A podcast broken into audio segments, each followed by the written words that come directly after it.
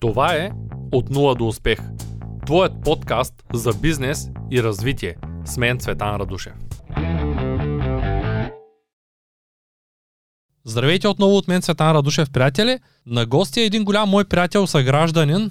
В момента съгражданин, тъй като не е от Шумен, но ще оставя него да се представи, тъй като може да се представи по десет начина, със сигурност, поне по десет. Здравей, Николай. Здравей. Представи се. Кой съм аз ли? Оф, труден въпрос е кой съм аз. Необщо казвам, Николай Петков съм, свещеник на Дивдядово. Освен, че се занимавам с а, църковните си дела, по професия съм литератор, доктор по литература и като цяло това като че ли стига. Чудесно. Благодаря ти. Поканихте в бизнес канала, тъй като мисля, че ще е изключително интересна тема. Ам, интересно за хората да чуят а, ти като свещеник какво мислиш за парите като цяло. Нека да започнем от там. Какво мислиш за парите? Знам, че знаеш много добре история. Четирите колелета, за които често си ми говорил. История, география, философия и четвъртото, кое беше? История, философия, богословие и филология. И филология, да. Тъй като човек, който е историк, знаеш откъде са произвезли парите. Все нещичко трябва да знам. Говориш една рубрика. Колко книги четеш на седмица? четири-пет, то зависи колко са големи книгите. четири-пет и във вас имаш няколко хиляди. Примерно. Да, примерно няколко хиляди книги, ти не знаеш колко. А, та, Аз ка... знам какво значи в нас. Дали моето в нас е в Дивдядово или в Велико Търново. И като човек, който е прочел толкова много литература, ти се интересуваш от психология, от финанси, водиш рубрика за книги, написал си колко книги си написал до така, за да не объркам бройката?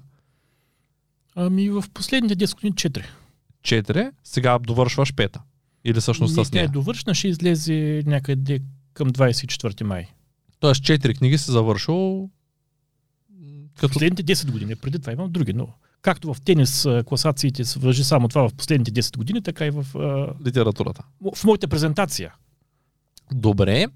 Та, ти не си подготвен на темата, аз не ти я казах предварително. Ти какво можеш да кажеш на прима виста за парите? Тоест... Ами аз би трябвало да мога да кажа поне няколко неща. Много е важен контекста. А, разбира се, трябва да повторим думите на Рабле, че каквото е кръвта в нашето кръвообращение, това са парите в нашия живот. А, сега, разбира се, това е казано в един доста пародиен роман, Гаргантюа и Пантагрюел, но пародия или не, това е факт. Какво обаче следва от този факт? Със всяко нещо на този свят може да се злоупотреби, най-вече с алкохола, жените и парите. И те като цяло са свързани в една триада. Но тъй като църквата, като... Мога ли да я нарека институция? Може, да. Църквата като институция учи хората да бъдат а, скромни. Поне аз така, така го възприемам. И сега да... само да отворя една скоба. А, да, вярно е, има такава категория християни, наречени монаси, които дават три обета и единият от тях е, че няма да имат пари. Това се нарича обет за нестижание. А ти не си монах? Аз не съм монах и такъв обет не съм давал. И никой не може да ме опрекне, че работя и за пари. Въпросът е, че когато работим само за пари, това е невероятно тъжно и депресивно, но за депресията говорихме в предишното предаване. Така че парите, разбира се, че са важни, разбира се, че всички работим за пари, но въпросът е, че те не бива да бъдат единственото нещо, което осмисля нашия труд. Тук е момента да кажа, ако искате да видите предишното предаване за депресията, можете да се абонирате за лайфстайл канала, където не говорим за пари, не говорим за бизнес, а говорим за всякакви други теми от живота, където Николай също ми беше гост. Ще намерите линк към другият канал отдолу под описанието на това видео или в момента ще го видите горе на екрана. Ами... Да, исках да кажа, че а, когато парите идват като награда за добре свършената работа и когато колкото по-добре я вършим, толкова по-голяма мотивация имаме да продължим да я вършим още по-добре, тогава трудът се превръща в нещо приятно и смислено. И обратно, няма по-голямо проклятие, каза Достоевски в Записки от Мъртвия дом, от един безсмислен и непотребен труд. Тогава и цялото злато на земното кълбо не може да осмисли нещо, което само по себе си е безсмислено. Така че това е моята отправна гледна точка и аз... трябва да се похваля, че нямам тази тъжна участ да работя само за пари. Тоест, парите при мен идват като награда за нещо по-важно от тях. Добре, но какво можеш да ни кажеш за фиатните пари? Тоест за парите, които в момента използваме. Казвам фиатни, защото наскоро се появиха и криптопарите, както ти добре знаеш. И искам да започнем темата. Означават цъфтя. Нещо цъфнало, вързало, има го, няма го. Както се казва, процеснат него вятъра и няма го вече. А... Тоест, самата дума показва, че те са временни и самопонятно е, че вероятно скоро ще изчезнат тези нормални книжни пари, които ние използваме като най-старото или поне най-известното, най-традиционното средство за разплащане. Ти смяташ ли, че ще изчезнат? Убеден съм. Тоест няма да има пари като пари хартияни, а ще стават все по-дигитални. А, може би малките суми, когато искаш да си купиш хляб или кисело мляко или кибрид, да. Но за такива разплащания, които са в рамките на една минимална работна заплата и нагоре, мисля, че ще вървят електронните разплащания, за да има проследимост. Добре, каза проследимост, това е доста интересна дума. Знаеш ли, че криптовалутата на практика е непроследима? Оф, знам и това и знам точно обратното. Всъщност, трябва да кажем, че това показва, че всичко е една игра на надхитряване и надлъгване и всъщност това се и превлад на този свят. Печели той, който най-добре лъже. А, тоест, а, едните искат да забранят а, книжните пари, за да има проследимост, други пък, точно за да няма проследимост, искат да използват криптовалутите, за да надхитрят системата. Попадала ли ти е книгата "Стандартът биткоин"? Да. Прегледа ли я, когато ти попадна? Тоест, чел ли си част от нея или помниш ли нещо? Не знам кога ти е попадала. Тя отскоро е на български език, от няма и две години. А, трябва да се признае, че когато става въпрос за софтуерното измерение на проблема, там съм доста бос. Нали, ако трябва да ме питате какво означава блокчейн система, а, може би моят син, който е в девети клас, ще го обясни далеч по-интелигентно. А, От друга страна, като човек, който е и в черния си дроп литератор, аз гледам на криптовалутите като на алегория. И когато някой човек ме пита, може ли да кажа, че Бог съществува, и аз започна да казвам, той много често отекче на втората фраза, каза, аз вярвам само в това, което виждам. Тогава иронично питам, а ума си ти виждал ли си го? Всъщност ние толкова много неща обичаме, без да сме ги видели. Тоест ти вярваш в криптовалутата, въпреки че не я виждаш. Сега, той го го вярвам, аз го отнасям само към Бога. Няма как а, да превърнем криптовалутите в религия. Както не мога да вярвам в вирус, така не мога да вярвам и в а, валута. Но е, това, в... че тя съществува, тази валута, не означава, че аз вярвам. От гледна точка на това, че влагам друго съдържание в думата вярвам. Като човек, който е друго... Тоест, поко... това е нещо, което несъмнено съществува, както съществуват луната и приливите, но аз не вярвам в луната и приливите. Да, ни колко поколения разлика имаме с теб? Едно или две? Ми зависи колко е голямо едно поколение. Колко би трябвало да аз съм на тридесет и четвъртата карам? Аз карам петдесета. Ами зависи, ако е академично поколение е пет години. Ако е възрастово поколение е двадесет и пет. Тоест, ние сме почти през едно възрастово поколение. Да. Да, кажем, да кажем, че ще кажем, че ти си в предходното поколение. Да, да, определено.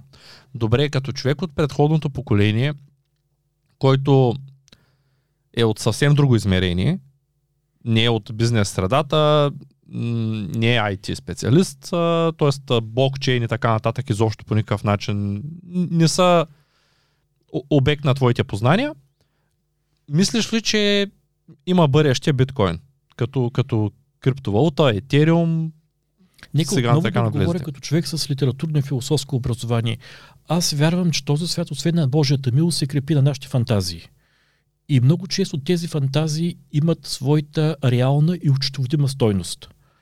А, фактът, че ние говорим за етериум, означава, че това е една етерна реалност. Вие знаете какво значи етер, ефир. Не, не знам какво значи. Можеш да обясниш. Тъй като убеден съм, че голяма част от аудиторията ми не знае какво откъде идва. Футболният отбор на моя роден град носи това име. Етер, Велико Търново. Етер и етериум едно и също ли? Етимологически да. Добре. Да. А, та етера, това е нещо, което древните гърци са вярвали, че е между този свят и онзи свят. Че хем го има, хем го няма. То не е нито въздух, нито небе. нито видимо, нито невидимо. А, в а, философията на Аристотел етера е онова място, над което нашите закони спират да действат. Тоест етериум би най-вероятно идва от там, като корен. Със сигурност идва от там. И означава нещо, което е между живото не. и неживото. Не. Той вирус е между живото и неживото. А, между света, в който нашата физика работи, и света, над който нашата физика не работи. Физика, какво визираш с думата физика? Всичко това, което сме учили в училище. Mm-hmm. Тоест извън, извън границите на това, което... Тоест в нашия свят две и две прави четири. Но има един друг свят, в който две и две може да прави тридесет и шест или сто четиридесет и осем. Разбирам. Етерният свят, казва Аристотел, е точно този свят, в който две и две може да прави колкото си поискаме. Това в гръцката митология са на боговете. Задавам ти този... Тоест, а, искам да кажа, че думата има, понятието го има, фантазиите ги има, а, опита да се прекалкулират реалности също го има. А мислиш ли, че ако твърдя много хора вярват в криптовалутата като криптовалута, то тя няма как да не стане реалност? А, сега се води, че по статистика един процент от населението по света има някаква Аз криптовалута. Аз все пак бих помолил да заменим този глагол вярвам с някой друг. Приемете го като религиозно-филологическо пристрастие, че в моя свят думата вярвам означава нещо друго. Добре, с кой глагол желаеш да го сменя? Да не намерим знам. някакъв а, по-конкретен. Тоест факт е, че едно нещо съществува, означава, че аз вярвам в него и дадох за пример приливите и отливите. Добре, вярваш ли, че биткоин може да заеме мястото на фиатните пари? Като подвярваш, разбирай, мислиш ли, че вместо фиатни пари хората могат да използват биткоин барещи? Изцяло да замени фиатните пари. М- като казах, приливите и отливите, явно, че тези вълни а, ще се прескачат. Тоест, когато се появи нещо, веднага ще се появи неговата противоположност и едновременно ще съществуват дълго, дълго а, противоположни и взаимно отражащи тенденции и реалности. А, така че биткоина и фиатните пари ще съществуват успоредно дълго време. А, това, че хартийните пари ще изчезнат, няма да попречи на дигиталните пари да съществуват. Тоест всички уния разплащания, които правим а, през онлайн банкирането, те пак са с фиатни пари, понеже отговарят на реални левови, реални евра, реални дол, а, долари. А, така че самото понятие за фиатни пари ще се промени. Те не винаги ще бъдат хартиени или метални. Да, те са започнали от един остров, където всеки е имал камък и камъка е бил уникален. Дали е камък, дали е мидичка, това е друга. Тогава са били камъни, поне според книжката Стандартът биткоин. И понеже всеки е имал собствените си камъни, то даже е било невъзможно да ги откраднеш. И в книжката сравняват това с биткоин, което според мен е изключително... Няма как да сравниш материален камък с а, блокчейн технология, която не виждаш. Според мен са доста различни. Аз мисля, че това е една езикова игра, защото в основата на думата калкулатор и калкулация е латинската дума за камък. Тоест в съвременния програмистски глагол за смятане и изчисление е старата латинска дума за камък. И оттам мисля, че това е по-скоро метафора, според мен. А как, как обясняваш? Тъй като ти следиш пазара, много, много често говорим за зърно с теб и за някакви м, активи. А,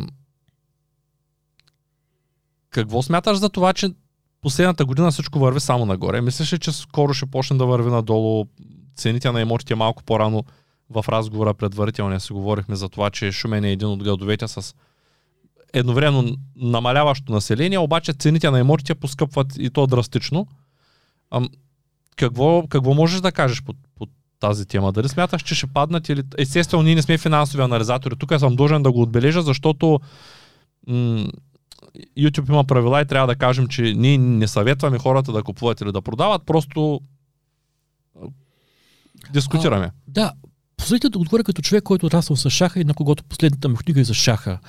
А, аз се опитвам да отгадна логиката на неща, които ще се случат, Uh, не толкова от сребролюбие, не толкова за да калкулирам някаква печалба, uh, колкото за да получиш някакво творческо удовлетворение. Uh, Тоест за мен това е един вид игра. Uh, и самопонятно е, че когато една реалност е в криза, да кажем еврото или долара, а, би трябвало да се появи друга, която да компенсира слабостта на това, което е слабо. Тоест, в природата празно няма. Ако долара е, или еврото са слаби, трябва да са силни иената или китайски юан. Ако и те са слаби, трябва да е силна рублата. Ако обаче петдесет валути едновременно са слаби, това означава, че трябва да има някакъв алтернативен тип валута, който наистина да бъде реална алтернатива. Това могат да бъдат само или стоките, или криптопарите, които също растат, акциите растат. Да. И въпросът е, кое може да бъде определено за реална алтернатива. Като акцента пада и върху двете думи. И върху реална, и върху алтернатива. Добре, Николай. Къща или биткоин? Една къща и един биткоин, Шумен. Къща или биткоин? Какво би купил за инвестиция в момента? Хм. Ами... Мога да перефразирам. Земя или биткоин? Физически или дигитални пари? Тоест актив като, като за инвестиция или просто дигитална валута? По принцип, аз вярвам, че ако мислиш като всички, не мислиш добре.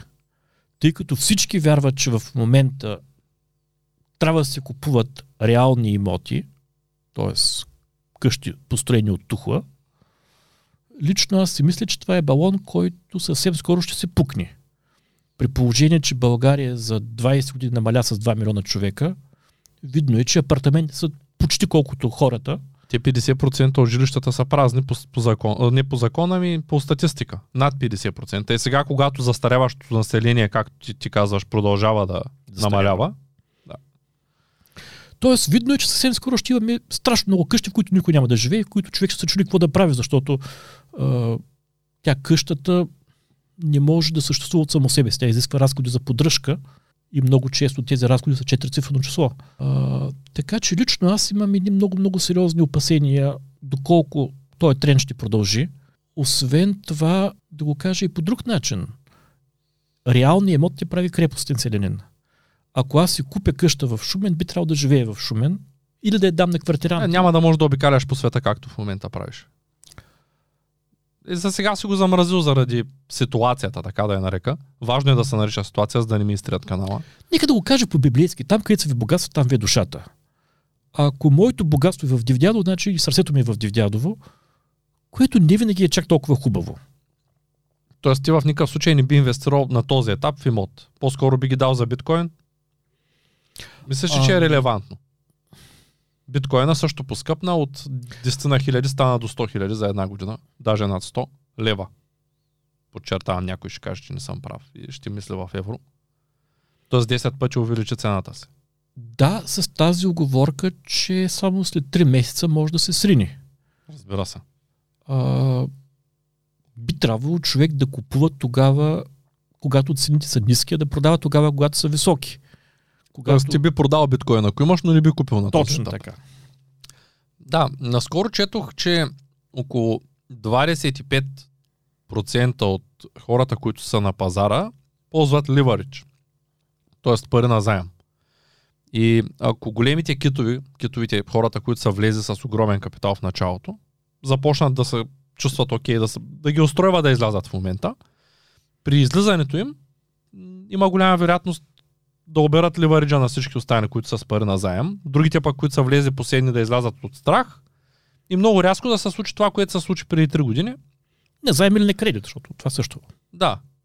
И много рязко да, да се сринат нещата. И аз в момента не бих съветвал никой да влиза, но тъй като никой не знае кога, кога е това, а, този момент, в който нямаме вътрешна информация, за да разберем кога инвеститорите основните излизат от пазара.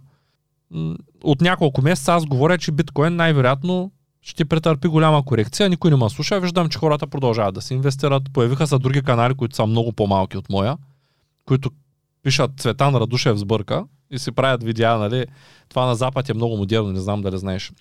Ако ти си известна личност в, да кажем, щатите, имаш триста хиляди последователя. Аз съм господин Никой, днеска стартирам канала си, да кажа Николай Петков не е никакъв свещеник и ти имаш два варианта. Единият вариант е да излезеш да се защитиш, което ще пред... натрупа голяма аудитория върху мен. Хората ще дойдат да видят кой е този дед казал така. Или да не ми обърнеш внимание, обаче м- пак ще обиколи голяма част от твоята аудитория и пак ще натрупа. Тоест тази нападка при всички положения на мен ми печели фенови. Виждам, че се случва и с мен напоследък. Влиза българския криптоканал и казва, ето Цецо сбърка, изважда преди четири месеца едно видео, където цената е била ниска и казва, ето той тогава каза, че ще пада. Аз не съм казал кога, той може да падне след две години. Но няма значение. Та, защо го казвам?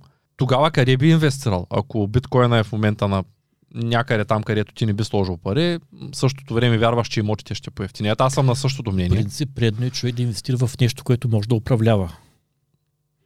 А, доколкото аз не мога да управлявам нито една от тези реалности, не би трябвало да си прави илюзията, че има място на този пазар. А по-ле е добре да държиш парите си като фиатни пари. Там не се ли губят стойността заради инфлацията? Аз мисля, че ако бях закупил един апартамент преди четири години, сега щях да, заради инфлацията, да изплатя по-малка сума на банката и от друга страна пък имота ще да е поскъпнал с много голям процент. Ами...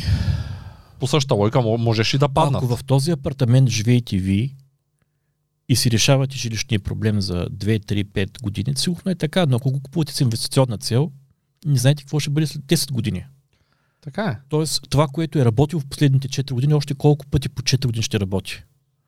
А никой не може да гарантира нищо. Единственото сигурно нещо е смъртта. Да, така. Точно така, да. Бъдещето по дефиниция винаги несигурно и неясно. А, въпросът е, че от една българска логика ние по-лесно а, контролираме това, което е пред нашите очи. Тоест, един дом ти по-лесно го поддържаш, отколкото курса на една валута.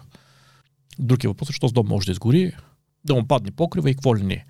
А, но но той се срива пред теб и ти можеш да вземеш някакви мерки за неговото поддържане или за неговото възстановяване. Така е, и ти без дом не можеш, докато без валута, ако имаш достатъчно за да живееш, там зависи на кое ниво на пирамидата на Максуел се. Ако изкарваш достатъчно за да живееш, можеш да изкараш и без два милиона във валута. Спестени. Добре, ами...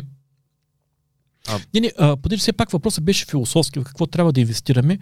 А, и тъй като... По-скоро ваше... е бизнес, аз го приемам като бизнес въпрос. Окей, добре. Интересно е ти, философ... ти, фил... ти... философската и бизнес гледната точка на един и същи въпрос. Е, за Аристотел икономиката е философска наука. А, и тъй като вашата аудитория от по-млади хора, а, хора, които са ученици, студенти, аз си мисля, че... трийсет и четири средната възраст. Окей, добре. осемдесет процента мъже. Окей. А, аз си мисля, че човек трябва да инвестира в това, в което е добър, за да бъде още по-добър утре. Ако е музикант, да бъде утре по-добър музикант, ако е филолог, да бъде утре още по-добър филолог, ако е хирург, да бъде утре още по-добър хирург. В неща, които са, казвам на гръцки, ипостасни, т.е. личностни, живи, реални, проследими. Защото факт е, че живеем в един свят на фикции, фантазии и илюзии, и че една къща също може да бъде фикция и фантазия. Особено когато струва повече от твоя, от твоя живот. Знаем, че без пари не може, но ако човек мисли само за пари, също не е добре. Всяка една крайност не е добре. Каква според теб е... Голяма част от моята аудитория са много мотивирани да изкарват пари. Парите са им на преден план, от всички възможни звена, зарязват се здравето... Тъй като говорим за бизнес и човек някак се влиза в бизнеса и малко или много понякога човек се отпуска повече и забравя се. Кога, кога това състояние не е, не е нормално? Тоест, каква е нормата за... Първо, нека да повторя една антична максима, че богат е този, който има не много пари, този, на който парите му стигат. Защо ако аз изкарвам един милион долара, жена ми харчи два, аз ще бъда беден. А... Много е важно как се подредим света и когато се лишим от излишните неща, може да се окаже, че голяма част от нашия труд е излишен. Тоест ние разменяме време за пари? Точно така, да. А в същото време даваме пари за глупости, т.е. един вид изхвърляме труда си. На идване, тук ще разкажа историята, на идване, говорейки с теб, като говорехме за автомобилите, как вече не ги правят а, толкова инженери, колкото счетоводители. И аз ти казах, нали, как новите автомобили, то, ти това го знаеш, всъщност са проектирани така, че да изкарат само гаранцията си. Повечето електроуреди са така, смартфони, И много правилно ми каза, че нямаш смартфон и автомобил и за теб тези неща не вържат. Тоест не можеш да влезеш в тази мисомилачка на големия потребител. Да, тоест, и кога... да вярваш, че е престижно да потребяваш. И... Така е, да, така е, но... Всъщност аз бих искал да вярвам, че а, богат е този човек, при когото хобито и професията съвпадат. Ако аз бих направил нещо без да получа нито един лев, и взема пък, че получа някакъв сериозен хонорар за това, което съм направил, а, това заплащане за мен е радост. А, Седно дали са сто и десет хиляди или два милиона лева. А, Те когато като... ги похарча за нещо смислено, което остава, това също е, а, как да кажа, един хубав начин да се устойностят парите. И обратно, аз мога да печеля десет милиона долара и дъщеря ми да ги отдуха на, на рулетка за два часа. Защото а, това също е много важно. Не само колко печелиш, но и за кого ги печелиш тези пари. Uh, много хора от моето поколение работят за своите деца, което е нормално, чудесно, прекрасно, но когато оставиш на един човек, който никога не се е трудил едно състояние, uh, твой живот може да бъде отдухан за петнайсет секунди. Добре, ми, така е, абс- абсолютно си прав. Това, което ти казваш, е много важно. Ти работиш нещото, което ти харесва, твоята професия, която сам си започнал. Едната допълнителна профе... от, от допълнителните ти професии е всъщност писател, защото а, го правиш. Да кажа, че това... Вижте, думата професия е много интересна. Тя в различните епохи се променя значението. А, ако кажа, че свещеник е професия, би трябвало да бъда наказан. А, тоест, аз би трябвало да отида на литургия днеска, без никакво знание какво точно ще получа, от кого ще го получа. Би трябвало да се помоля с една безкористна душа, а, без да очакваме една стотинка. И ако аз го направя, вероятността Бог да чуе моите молитви е много голяма, и респективно, ако Бог чуе моите молитви, Руса да стане чудо е още по-голяма, и тогава нормално е, ей така, без да разбера как да изкарам повече пари, отколкото съм искал да, да изкарам. Но и другото го има. Ако вие ми кажете колко струва вашата молитва за еди какво си, примерно за здраве, аз ви кажа пет лева, прочитам молитва и вие ни оздравейте, вие ще се почувствате някакси излъган за това, че сте дали пет лева за нищо. А, и обратно, ако аз се помоля за вас с абсолютно безкористно съзнание, че не ми пука за парите и стане чудо, може да изкарам много повече, много повече отколкото съм очаквал. Така че думата професия в своето първо значение означава пред вярата. Професио. А, И вярата трябва да бъде водеща, когато човек работи. Тоест да работи за неща, които са смислени. Да дава реална стойност на клиентите си, да кажем. Аз не бих използвал думата клиент. Той стойност аз не бих използвал, защото... Но, но... Разбрах какво имам предвид от, от контекста. Тоест... А, хайде нека да го кажа по друг начин. Полезност. Имам един руски шахматист от петдесетте години на двайсети век, който отделя цялото си време, за да бъде добър на шах. Той печели двеста рубли. Но той е щастлив. Щастлив е, понеже в шаха намери убежище, смисъл, радост, приятели. И може да бъде много по-щастлив от американеца Боби Фишер, който играе за един милион долара. Защото прави това със желание. Да. Избягахме от темата за парите, но нека да се върнем и малко ще ги... Тъй като криптовалутата, окей. А... Тя е важна, очевидно има шанс да замести фиатните пари. Няма. И до някъде ще ги замести. Със сигурност, може би ще вървят дълго време заедно, да. Ръка за ръка. Какво би казал на онези хора, които има доста хора в интернет пространството, това е доста важен въпрос, пак за материалното, които продават, да кажем, аз вярвам, че човек е толкова богат, наколкото човека е помогнал през живота си. Написал съм си го даже в, като, като кратко резюме във Фейсбука, че човек е толкова богат, колкото живота е променил през живота си. И започнах да се занимавам с онлайн търговия, но впоследствие установих, че правейки курс, правейки а, неща, които да правят другите хора успешни, аз се чувствам по-добре, помагайки на хората. Да, да, благото е благо, когато е споделено. Да. Когато ако се споделя знание, опит, здраве, ако щеш, мъдрост, каквото и да било хубаво нещо, това ти прави по-богат.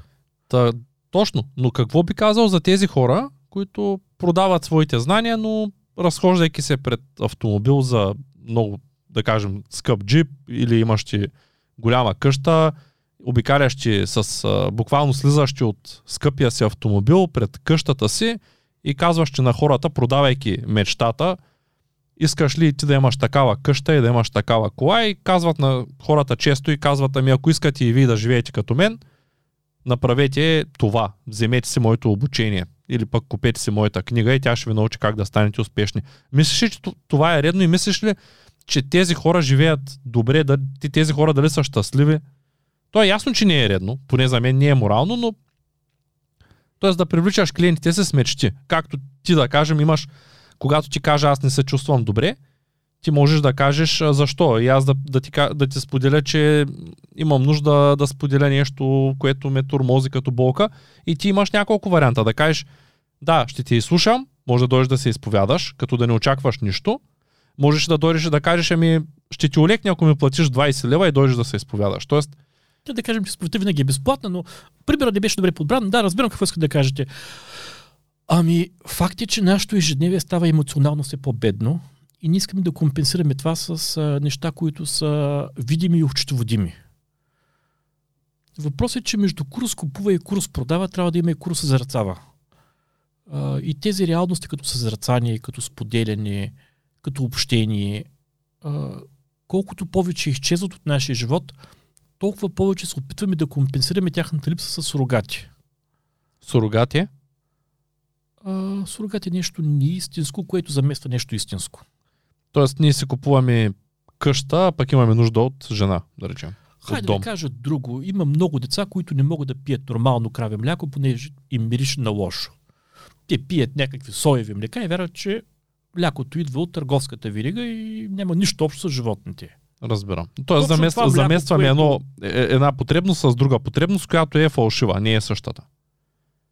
Купуваме си дом, а имаме нужда от семейство. Точно така. Да. Купуваме си скъпа кола, но имаме нужда просто да излезем на разходка. С приятел. Да.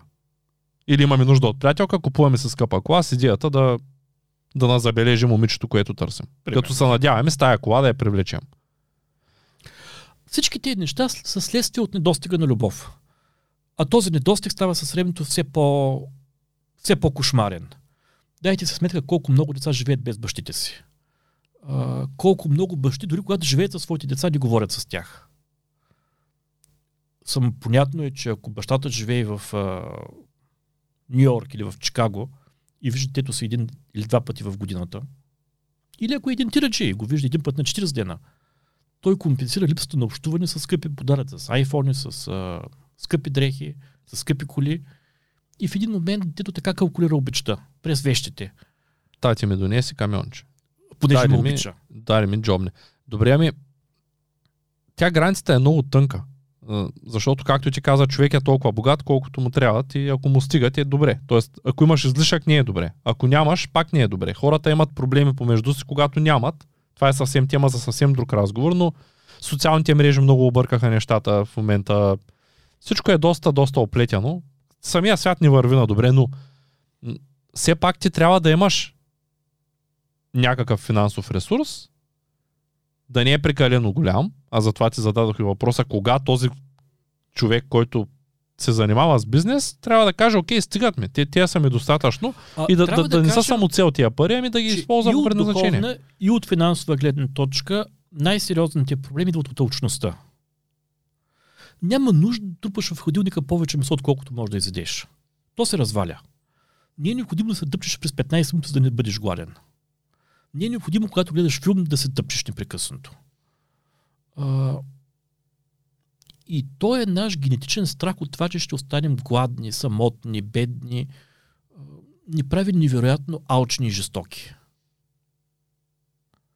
Обърнете внимание, че в природата дори най-безобидното животинче, да кажем зайчето, когато е притиснато между две стени, т.е. в ъгъла между две стени и не може да избяга, то напада и раните от заешките ногти са много дълбоки и болезнени. Така че, може би, голяма част от нашите проблеми идват от нашето усещане, че сме безпомощни. И ние се презапасяваме. С пари, с мъзнини, с... А... какво? С плазмени телевизори. С какви ли не бокуци, които вярваме, че ни предават а, стойност и смисъл, които обаче в един момент се превръщат в токсични активи. Каквито биха могли да бъдат къщите, които купуваме. В край на края ти не можеш да живееш в три, пет или осем къщи. Ти живееш в една единствена Дори къща. Не можеш да живееш, ако си сам в една къща с пет стаи. Ти го доказваш като човек, който в момента живее сам. В твоята голяма къща, ако трябва да чистиш, е кошмар. Или да ги, или да ги стоплиш. Да. И ти пак живееш в една стая. Дори да имаш десет стаи, пак ще живееш в една. И аз... Да кажем в... Казвам го, тъй като, тъй като се чувствам засегнат. Доста често гледам видеа, които казват ми, ако не искате да живеете в двустаен апартамент, като другите, следвайте мен, аз живея в къща с три гаража и с пет стаи и на два етажа с три скота. И в следващия момент, нали, т.е. по-скоро аз не се засягам, но а, защо някои хора са толкова меркантилни? Къде всъщност е границата между човек да има и човек да има в излишък. Тоест аз мога да се чувствам добре и само с един часовник. Нямам нужда от десет скъпи часовника. Може би илюзията, че колкото е по-голямо едно животно, толкова е по-неуязвимо. Слона няма естествени врагове в природата, носорога, хипопотама също. И... Заради размера на? Тоест хората вярват, че когато имат много, те са мощни а, и затова искат да, да се движат с джипове. Това създава една илюзия за неуязвимост. Затова хората ходят на фитнес да правят големи мускули. Е да, обаче той е голям мускул, иска много кръв. Колкото ти е по-голямо сърцето, толкова повече кръв и толкова по-голяма вероятност, като успееш да тренираш, да умреш от инфаркт. А, така че, да, големите автомобили сигурно са по-стабилни, но и техният разход е по-голям. Напротив, не са по-стабилни. Та, центъра им е изместен и дори по завоя биха се обърнали по-лесно. По- по-скоро са по-сигурни, защото все пак позицията е на... Аз говоря за тая алчност и този страх от презапасяване. Да. А, но това, че ти тръгне с камион или с танк, няма да ти направи живота по-сигурен. А, ти и... може да тръгнеш джипи да табъсни двайсет пъти по-тежък да, да, бус. Моята мисъл е, че понякога имането се превръща в а, дефицит. А то те дърпа назад. Особено за хората, които ти говорят, тя живеят на кредит. Кредитът им е огромен, имат да плащат десетки хиляди или пък много-много пари месечни вноски по кредитите и те започват да заживеят само за да изплащат нещото, което не им трябва и са го купили в излишък, в изобилие. Както казваш, да сложиш много храна в хладилника, а пък да изхвърлиш повечето после.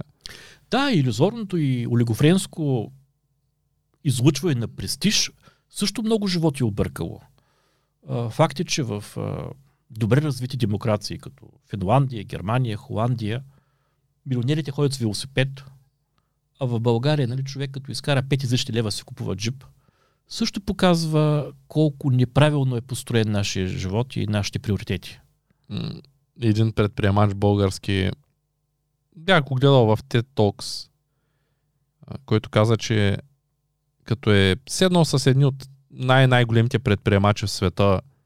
А, и китаеца му е говорил за, за книги. Коя книга е прочел последно? Тони Шай а, е един от най-успешните предприемачи на всички времена. А, Тони Шай е едно малко китайче, а, което на двайсет и четири години продаде първата си фирма на Microsoft за двеста и петдесет милиона. На трийсет и една години продаде Zappos на Amazon за милиард и половина. И аз имах уникалния късмет да вечерям с Тони Шай в Лас Вегас преди около година. Той е толкова висок. Имам един милиард в джоба си. За мен той е дядо Господ. Облечен е с джинси, с тишърти, с маратонки. Ако е български бизнесмен, с една хилядна от тези пари, той ще има седем бодигарда, Мерцедес и часовник голям колкото малък Костов. Познайте за какво говори Тони цяла вечер. За книги. За книги. И той задава въпроси. Той задава въпроси. Дядо Господ задава въпроси на мен. Аз съм господин Никой от Пловдив. Това е Тони Шай. Той задава въпроси. Е това умение да комбинираш в себе си уникална агресивност и смелост на мечтите и в същото време интелектуална скромност. Да знаеш, че във всеки един момент трябва да се учиш. Защото колкото по-дълъг път минаваш, разбираш едно нещо. Всеки път. когато си мислиш, че знаеш отговорите. Живота сменя въпросите. И това умение да комбинираш в себе си агресивност, в същото време скромност, да питаш, е ключово а, умение на, а, на предприемачите. И последното нещо, което според мен е изключително важно, е да си автентичен. Да не ти пука какво мислят другите за теб. Не, не казвам българи и чужденци, не ги разделям в никакъв случай, но казвам, че тук някак си е по-прието, ако не можеш да изпъкнеш с интелект, да изпъкнеш с а, материални блага. Това не се случва първеню на английски сноп. На български как е? Първеню сноп? Ганьовщина. Ганьов, добре, окей. Okay. Тоест все пак ганьовщината смяташ, че не е много полезна. Смятам, че е крайно вредна. Добре. А... Обсъдихме инвестициите. Ти инвестирал ли си някога в нещо? Ами да. Аз знам, но все пак нямам право да казвам. Кога на печалба, кога на загуба. Но това е друга тема, всъщност това е съвкупност от много-много теми. Да, разбира се, човек трябва да има някаква култура, да знае какво е фьючерс, какво е форекс, какво е... Дет се казва, всяка жаба да се знае гьола и човек трябва да се изкарва хляба с това, което е учил. Просто някога, когато управляваш неща, които са отвъд сферата на твоята грамотност, усещаш, че дори и печалбите са хазарт. И че днешната печалба гарантира утрешна загуба. Ти вярваш ли, че изобщо съществуват хора, които стават свещеници с идеята да печелят пари? Много често се спряга в пространството, че едва ли не свещениците печеляли а, много пари и взимали дарения и някакви такива неща. Аз не знам дали е редно да засягам тази тема, но вярваш ли, че има свещеник, който става свещеник, за да спечели много пари? Аз преди мисля, че малко това... говорихме за това, че живеем в един свят на сурогати. И че както много деца не са виждали издоена крава или жива крава, а, така и много хора не са виждали вярва свещеник. А, факт е, че ние сме единствената държава, която е била в война с всички православни народи и това е променило нашия генотип, нашия генофонд. Тоест, ние наистина не познаваме православието или го познаваме в една много-много недобра версия. След като разбрахме, че църквата не отрича но, материалното... Но от друга страна, никой не фалшифицира банкноти от три лева. А, тоест, факта, че има фалшификат, означава, че има нещо истинско. И наличието на много ментета е най-сигурната гаранция, че има истински, вярващи, мъдри и духовни хора. Които за щастие има около теб, но за съжаление не са много като бройка в България. Аз почти само покрай теб познавам други хора, да, които са вярващи. Въпросът е, че когато искаш да се гмурни за бисери, не би трябвало да бъдеш на гребена на вълната. Така че в край на краища ние виждаме точно това, което търсим. Ако нашата душа е просмукана от користолюбие, от леност, от алчност, от глупост, и точно такива свещеници виждаме. А какво... Ако трябва да синтезираш този близо един час разговор в няколко изречения, какво би казал на хората, които тръгват да се купуват, да инвестират в нещо, изобщо без да имат никаква представа, на хората, които сега като видят биткоин, в заглавието на това видео, тъй като аз така ще го кръстя, ще влязат с идеята да видят дали ще спечелят от биткоин. Какво би казал на тях? Това ще го сложа най-отпред като сентенция, защото смятам, че е доста важно. А, вие сте ходили на цирк като малък и знаете, преди да излязат а, дресорите или акробатите, директор на цирква казва: деца, гледайте внимателно и не правете това вкъщи, понеже е опасно. Благодаря ти за разговора.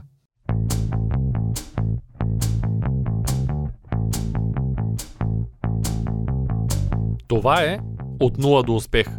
Твоят подкаст за бизнес и развитие. С мен Цветан Радушев.